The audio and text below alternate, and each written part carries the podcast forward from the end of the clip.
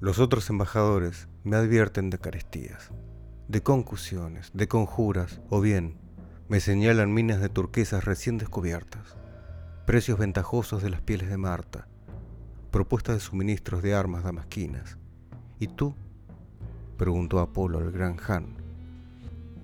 Vuelves de comarcas tan lejanas y todo lo que sabes decirme son los pensamientos que se le ocurren al que toma el fresco por la noche sentado en el umbral de su casa. ¿De qué te sirve entonces viajar tanto? Es de noche. Estamos sentados en las escalinatas de tu palacio. Sopla un poco de viento, respondió Marco Polo. Cualquiera que sea la comarca que mis palabras evoquen en torno a ti, la verás desde un observatorio situado como el tuyo, aunque en el lugar del palacio real haya una aldea lacustre y la brisa traiga el olor de un estuario fangoso. Mi mirada es la del que está absorto y medita, lo admito. Pero ¿y la tuya? Atraviesas archipiélagos, tundras, cadenas de montañas. ¿Daría lo mismo que no te movieses de aquí? El veneciano sabía que cuando Kublai se las tomaba con él, era para seguir mejor el hilo de sus razonamientos, y que sus respuestas y objeciones se situaban en un discurso que ya se desenvolvía por cuenta propia en la cabeza del gran Han o sea que entre ellos era indiferente que se enunciaran en voz alta problemas o soluciones, o que cada uno de los dos siguiera rumiándolos en silencio. En realidad estaban mudos, con los ojos entrecerrados, recostados sobre almohadones, meciéndose en hamacas, fumando largas pipas de ámbar. Marco Polo imaginaba que respondía, o Kublai imaginaba su respuesta que cuanto más se perdía en barrios desconocidos de ciudades lejanas, más entendía las otras ciudades que había atravesado para llegar hasta allí, y recorría las etapas de sus viajes y aprendía a conocer el puerto del cual había zarpado,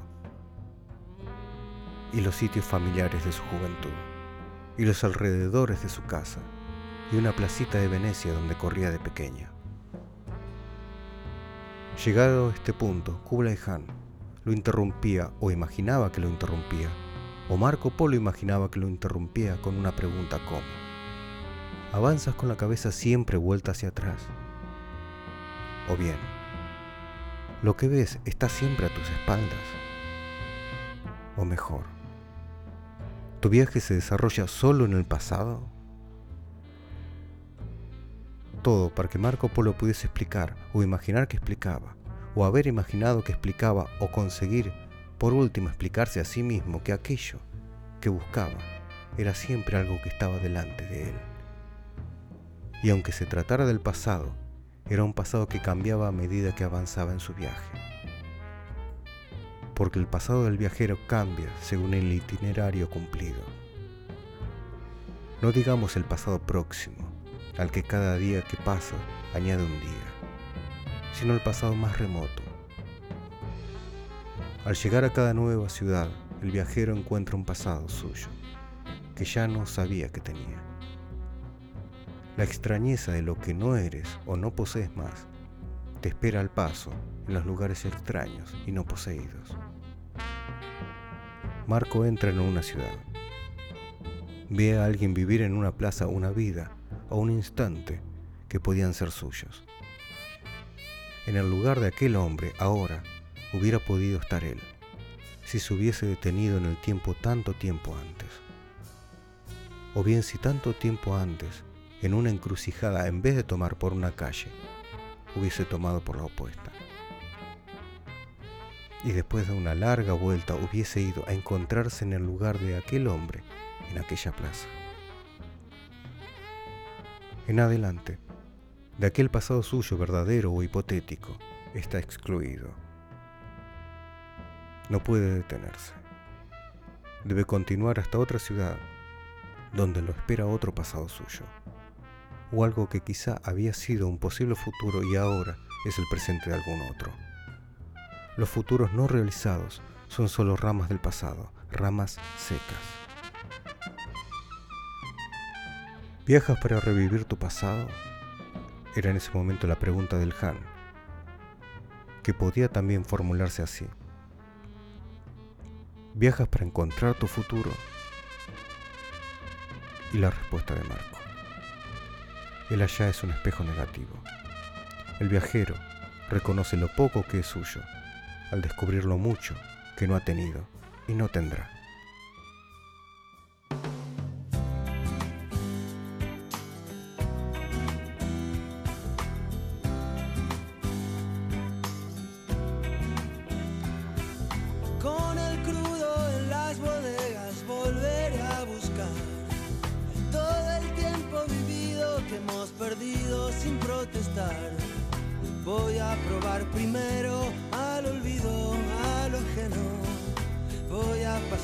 Retiro de un tiro al culpable de mi soledad. No sé qué quiero, pero sé lo que no quiero.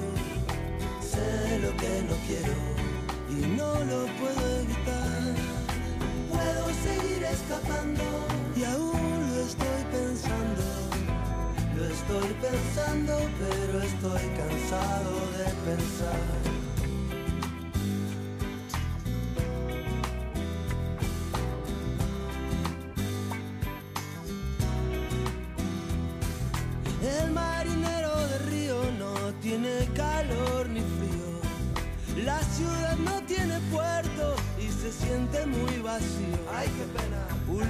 Últimamente ha perdido su capacidad de sorpresa. En un vaso de cerveza caliente fue que se la olvidó. En un vaso de cerveza caliente fue que se la olvidó. Quiero elegir del mapa un lugar sin nombre a donde ir. Será el lugar donde viva lo que quede por vivir. Por eso de cada viaje me traigo el equipaje perdido. Por eso es que he decidido nunca olvidar, nunca olvidar. No sé qué quiero, pero sé lo que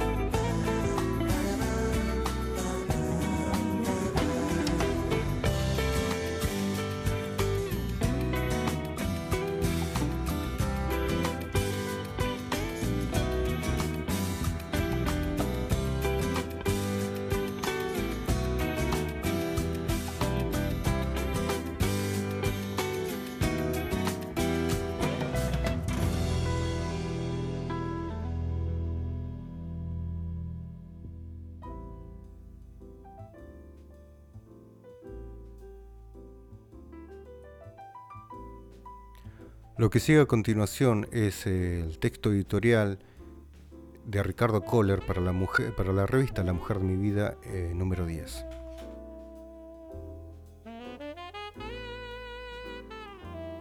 A esta sala de espera vacía, con un enorme ventanal a ninguna parte y un sillón bastante incómodo, llego cuando estoy en tránsito. Como recuerdo de otras veces, dejé pintada una frase en el techo, no usar el reloj para medir las horas.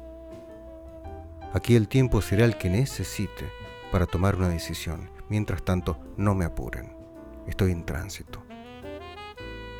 Terminé de estudiar y todavía no resolví qué hacer. Hace poco que me separé y no sé si quiero volver a estar en pareja. Dejé el trabajo y estoy buscando otra cosa. No sé muy bien qué, pero otra cosa. Me dan ganas de irme del país o de mi casa. Ya no soy el que era ni me gusta lo que me gustaba. Quiero dejar de ser hijo y convertirme en padre si fuera necesario directamente en abuelo. Lo único que quiero es mandar todo al demonio o, por qué no, estar tranquilo y por fin asentarme. Se puede llegar aquí de manera elegante, abrir la puerta, poner música y satisfechos con lo terminado, evaluar las opciones del futuro. También se puede entrar cargado al hombro por dos amigos que deben quedarse para hacernos entender dónde estamos, cuál es el baño y cómo hacer para alimentarnos. Se van diciéndonos que ya está, que basta, que lo que nos dejó así ya hemos tenido suficiente. Y eso ocurre en una de las tantas veces que comprobamos lo rápido que se sale del paraíso.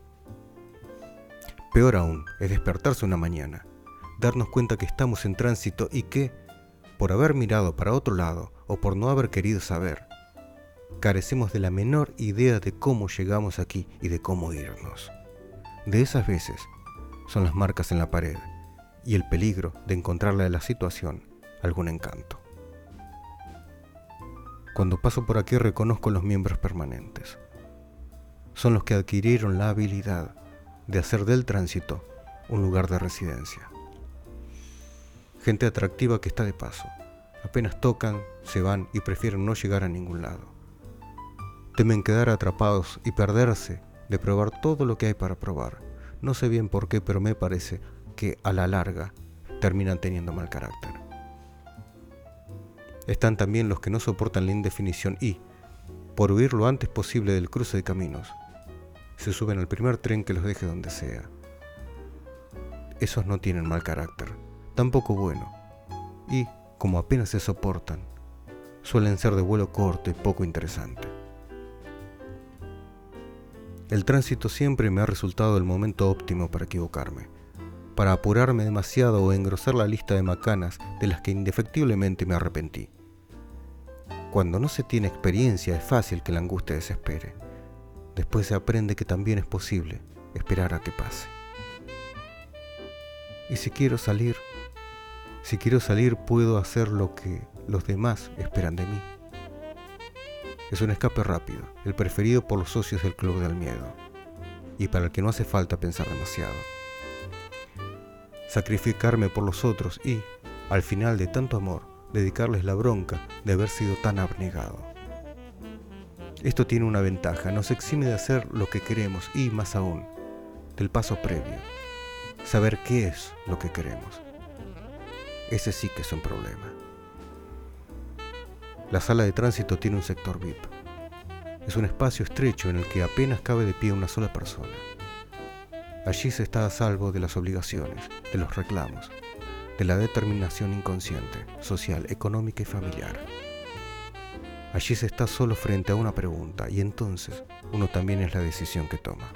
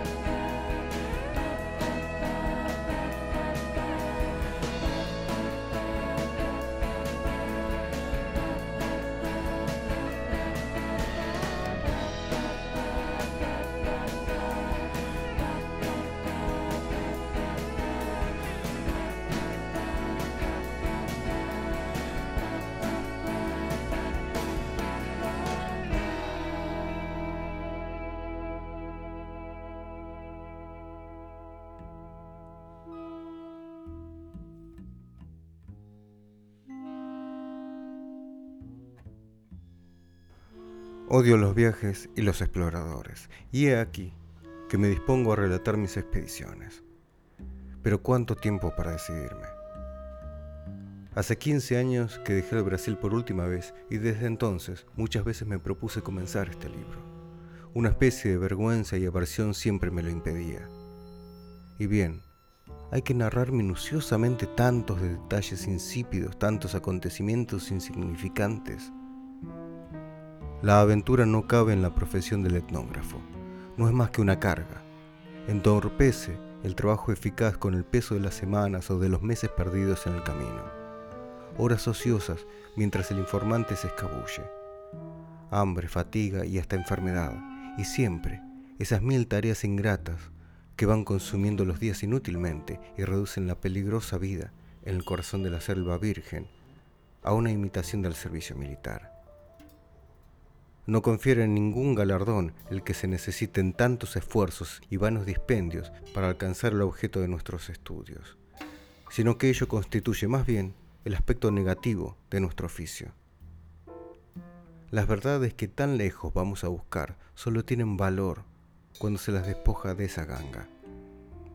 Ciertamente, se pueden consagrar seis meses de viaje, de privaciones y de insoportable hastío para recoger un mito inédito, una nueva regla de matrimonio, una lista completa de nombres clánicos, tarea que insumirá solamente algunos días y a veces algunas horas.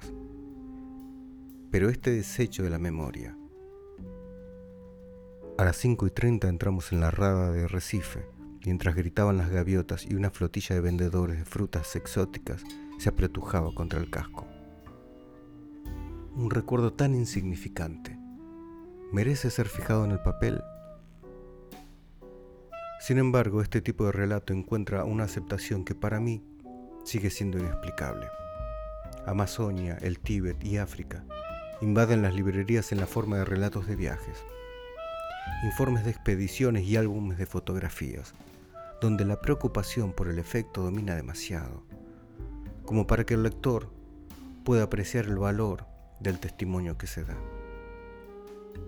Lejos de despertar su espíritu crítico, pide cada vez más de este pienso que engulle en cantidades prodigiosas.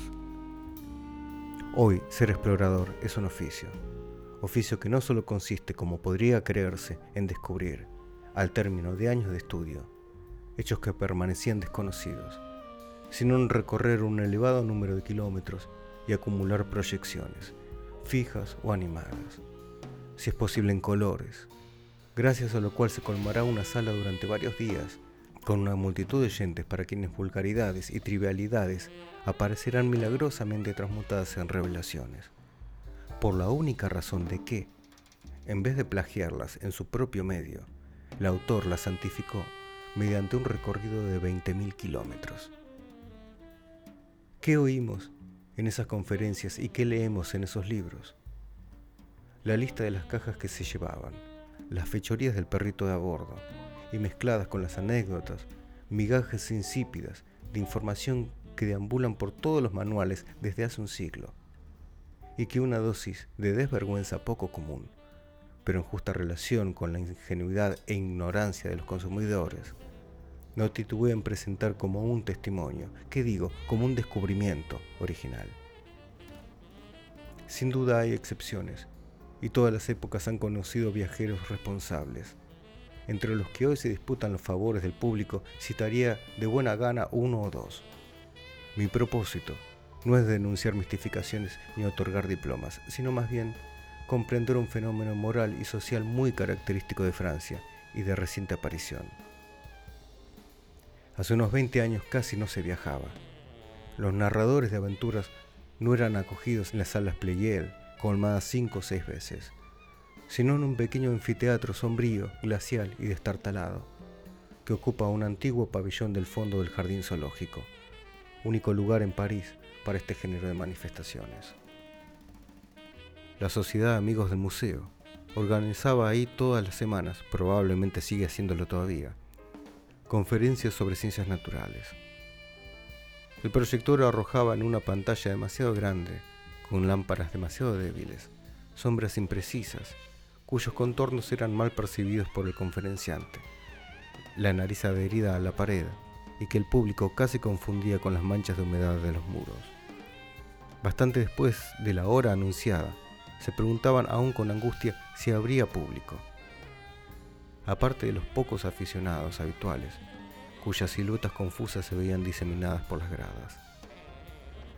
Cuando ya todo parecía perdido, la sala se llenaba a medias con niños acompañados por madres o sirvientas, los unos ávidos de una variación gratuita, las otras hastiadas del ruido y del polvo exterior. Frente a esta mezcla de fantasmas apolillados y de chiquillería impaciente, suprema recompensa para tantos esfuerzos, desvelos y trabajos, se ejercía el derecho de desembalar un tesoro de recuerdos congelados para siempre, por semejante sesión. Se lo sentía desprender uno a uno mientras se hablaba en la penumbra.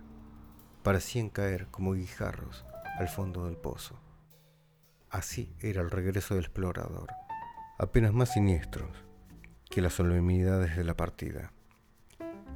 Banquete que ofrecía el Comité de Francia y América en el hotel de la avenida hoy llamada Franklin Roosevelt morada deshabitada donde, para esa ocasión, llegaba dos horas antes un fondista para instalar un equipo de calentadores y de vajilla, sin que una ventilación momentánea hubiera logrado despojar el ambiente de un olor a desolación.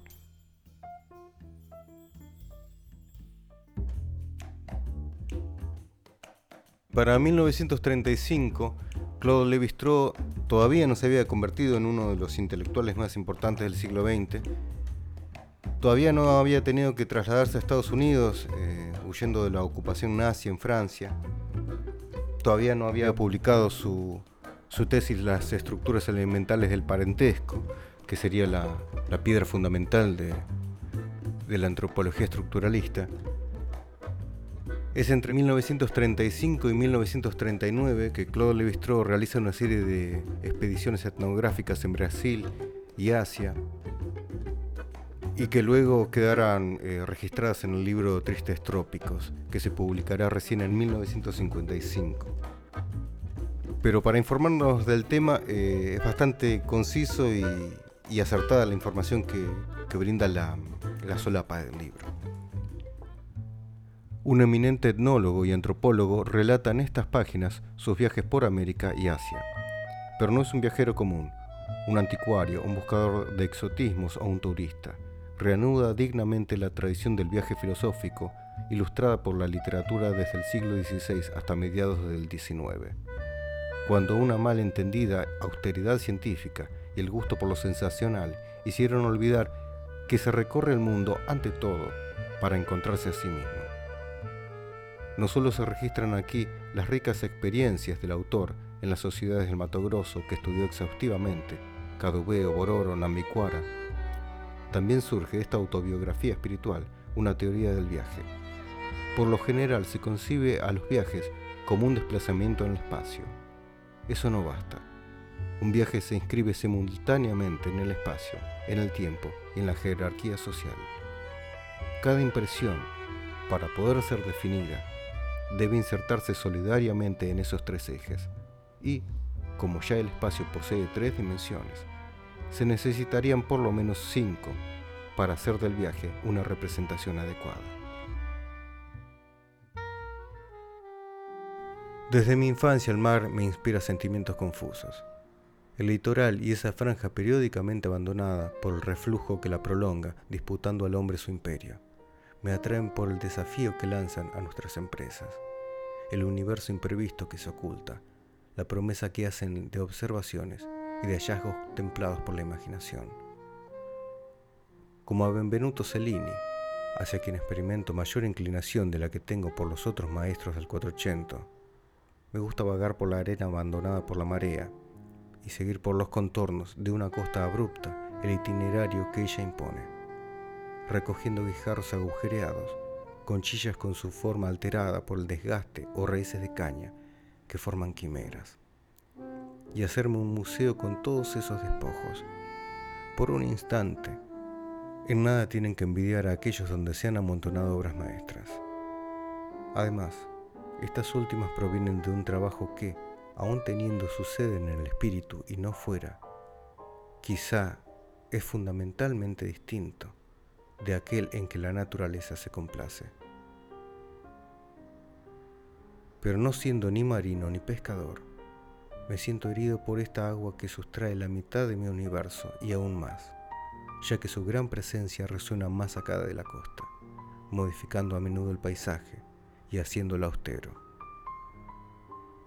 Me parece que solo el mar destruye la diversidad habitual de la tierra, ofreciendo a la vista vastos espacios y coloridos suplementarios, pero al precio de una monotonía agotadora y de una chatura donde ningún valle escondido reserva las sorpresas de que se nutre mi imaginación.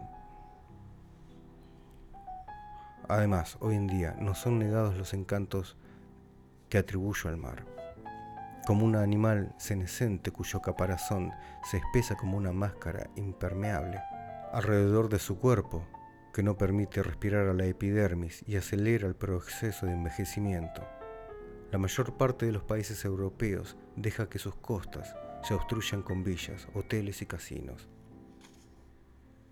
El litoral esboza, como antes, una imagen anticipada de las soledades oceánicas. Se vuelve una especie de frente de batalla, donde los hombres movilizan periódicamente todas sus fuerzas para asaltar una libertad a la que niegan su precio por las condiciones en las cuales aceptan arrebatársela. Las playas, donde el mar nos entrega los frutos de una agitación milenaria, asombrosa galería donde la naturaleza se clasifica siempre a la vanguardia. Bajo el pisoteo de las muchedumbres solo sirven para la disposición y exposición de los desperdicios. Así pues, yo prefiero la montaña al mar. Y durante años ese gusto tomó la forma de un amor celoso. Odiaba a los que compartían mi predilección, porque amenazaban esa soledad a la que tanto quería.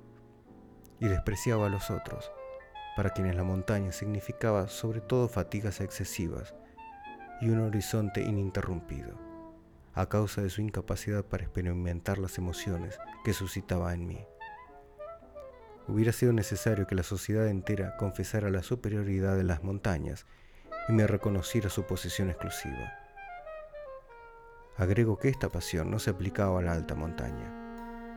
Esta me había decepcionado por el carácter ambiguo, aunque indiscutible, de las alegrías que ocasiona, intensamente físicas y aún orgánicas cuando se considera el esfuerzo requerido, pero no obstante formales y casi abstractas en la medida en que la atención, cautivada por tareas demasiado sabias, se deja en plena naturaleza cercar por preocupaciones que dependen de la mecánica y de la geometría. Amo esa montaña que puede llamarse de cabras y sobre todo la zona comprendida entre los 1400 y los 1200 metros. Demasiado media aún para empobrecer el paisaje tal como lo hace más arriba. Allí la altura parece incitar a la naturaleza a una vida más ardiente y con más vivos contrastes, al par que no se deja invadir por los cultivos. En esos altos balcones, preserva el espectáculo de una tierra menos domesticada que la de los valles, tal y como nos gusta pensar, sin duda equivocadamente, que el hombre pudo conocerla en sus comienzos. Si el mar ofrece a mi mirada un paisaje diluido, la montaña se me presenta como un mundo concentrado. Lo es en el sentido propio, ya que la tierra plegada y doblada parece tener más superficie en la misma extensión. Las promesas de este universo más denso son, igualmente, más lentas en agotarse. El clima inestable que allí reina y las diferencias debidas a la altitud, a la exposición y a la naturaleza del suelo favorecen las oposiciones tajantes entre las vertientes y los niveles, tanto como entre las estaciones. Yo no estaba como tanta gente deprimido por la estada en un valle estrecho, donde las pendientes, por su proximidad, semejan murallas y no dejan entrever más que un fragmento del cielo que el sol recorre en pocas horas. Muy por el contrario. Me parecía que ese paisaje erguido estaba vivo en vez de someterse pasivamente a mi contemplación, como un cuadro cuyos detalles es posible aprender a distancia y sin poner nada de sí. Me invitaba a una suerte de diálogo donde él y yo deberíamos poner lo mejor de nosotros mismos. El esfuerzo físico, sustrayéndome siempre una mitad de sí mismo, pero para renovar la otra por la perspectiva complementaria que acompaña a la ascensión o al descenso. El paisaje de montaña se unía a mí en una especie de danza que me parecía dirigir yo, tanto más libremente, cuanto mejor había logrado penetrar las grandes verdades que la inspiraban. Y no obstante, hoy me siento muy obligado a reconocerlo. Sin que me sienta cambiado, este amor a la montaña se va desprendiendo de mí como una ola que retrocede sobre la arena. Mis pensamientos son los mismos. Es la montaña la que me deja. Alegrías iguales se me hacen menos sensibles por haberlas buscado durante demasiado tiempo y con demasiada intensidad. En estos itinerarios que a menudo he seguido, hasta la sorpresa se me ha hecho familiar. Ya no trepo por los helechos y las rocas, sino entre los fantasmas de mis recuerdos. Estos pierden doblemente su atractivo. Primero, en razón de un desgaste que los ha despojado de toda novedad y sobre todo porque se obtiene un placer cada vez más entorpecido al precio de un esfuerzo que se acrecienta con los años. Envejezco y nada me lo advierte más que este desgaste de los ángulos, antes vivos, de mis proyectos y de mis empresas. Aún soy capaz de repetirlos, pero ya no depende de mí que su cumplimiento me acarrea la satisfacción que me habían procurado tan a menudo y tan fielmente. Ahora es la selva lo que me atrae. Le encuentro los mismos encantos que a la montaña, pero en una forma más apacible y acogedora. El haber recorrido tanto las sabanas desérticas del Brasil central ha devuelto su precio a esa naturaleza agreste de los antiguos parrales. Desde entonces, ya no me fue posible conservar el mismo amor intransigente a las cebenas pedregosas. Comprendía que el entusiasmo de mi generación por la Provenza era un ardid del que fuimos víctimas después de haber sido sus autores. Para descubrir, alegría suprema que nuestra civilización nos negaba, sacrificamos a la novedad el objeto que debe justificarla. Esa naturaleza había sido desdeñada en cuanto era factible cebarse en otra. Privados de la más válida, teníamos que reducir nuestras ambiciones a la que permanecía disponible, glorificar la sequía y la dureza, ya que sólo esas formas nos eran facilitadas. Pero en esa marcha forzada habíamos olvidado la selva. Tan densa como nuestras ciudades, estaba poblada por otros seres que formaban una sociedad que nos había mantenido apartados con mayor eficacia que los desiertos por donde avanzábamos locamente ya fueran las altas cimas o las landas asoleadas. Una colectividad de árboles y de plantas aleja al hombre, se apresura a tapar las huellas de su paso. A menudo difícil de penetrar, la selva reclama al que en ella se hunde esas concesiones que de manera más violenta la montaña exige al caminante. Su horizonte, menos extenso que el de las grandes cadenas, rápidamente tapado, encierra un universo reducido que aísla tan completamente como las perspectivas desérticas. Un mundo de hierbas, de flores, de hongos y de insectos continúa allí, con libertad, una vida independiente de la cual solo se nos admite por la humildad y la paciencia. Algunos metros de selva bastan para abolir el mundo exterior. Un universo deja lugar a otro menos complaciente a la vista, pero por donde el oído y el olfato, esos sentidos más próximos al alma, encuentran satisfacción. Renacen bienes que se creían desaparecidos, el silencio, el frescor y la paz. La intimidad con el mundo vegetal concede aquello que el mar ahora nos rehúsa y que la montaña hace pagar demasiado caro.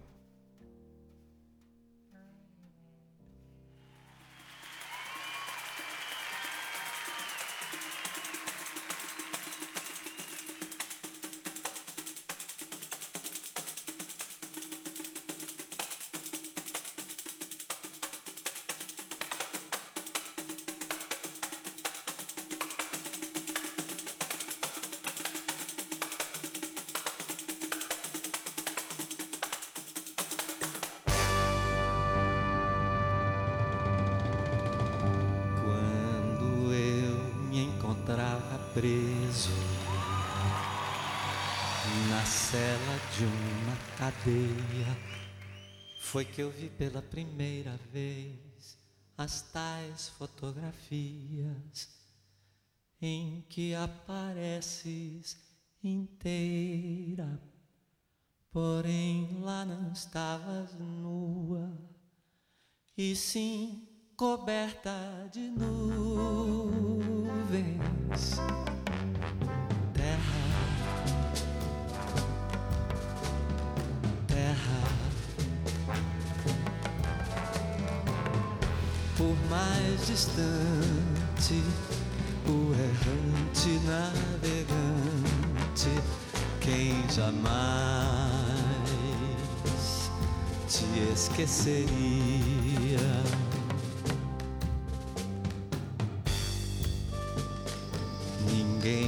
Supõe a morena dentro da estrela azulada, na vertigem do cinema. Mando um abraço pra ti, pequenina, como se eu fosse o saudoso poeta e fosses a Paraíba. Terra,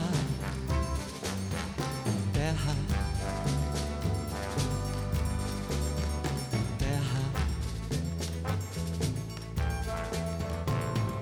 por mais distante, o errante navegante, quem jamais te esqueceria.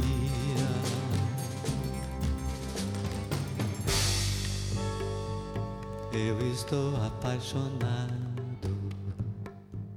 por uma menina terra, signo de elemento terra.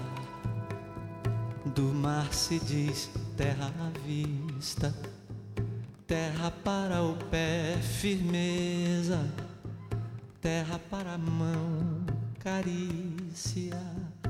Outros astros lhe são guia.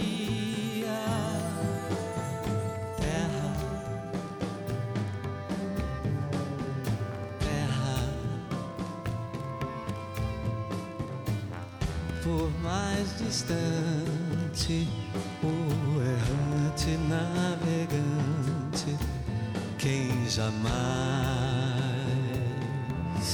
te esqueceria.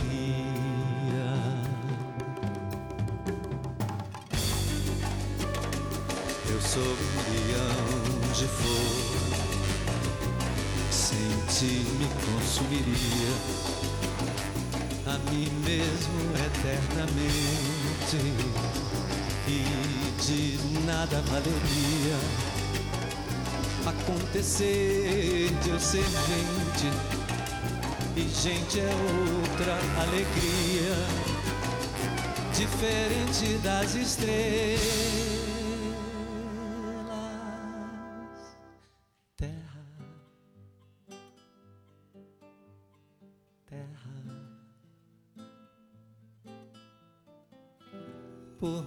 Distante, o errante navegante, quem jamais te esqueceria.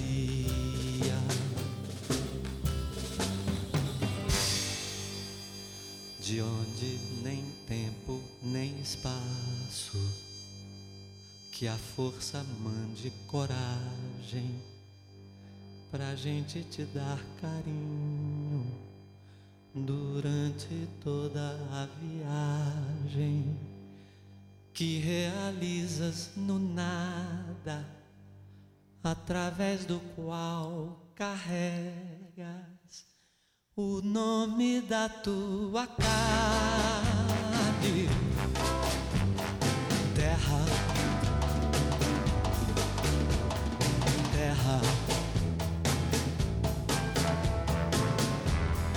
mais distante, o errante navegante, quem jamais te esqueceria.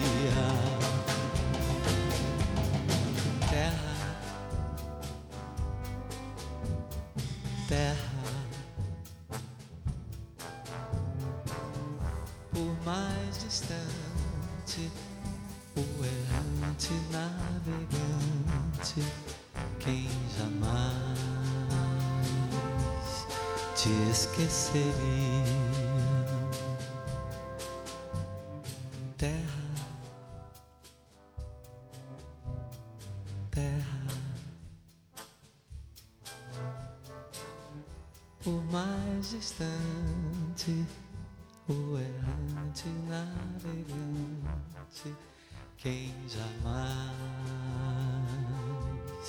te esqueceria.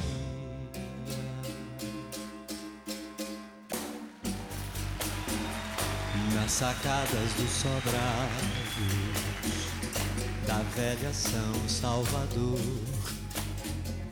há lembranças de donzelas do tempo do imperador tudo, tudo na Bahia faz a gente querer bem. A Bahia tem um jeito, terra, terra. Por mais distante,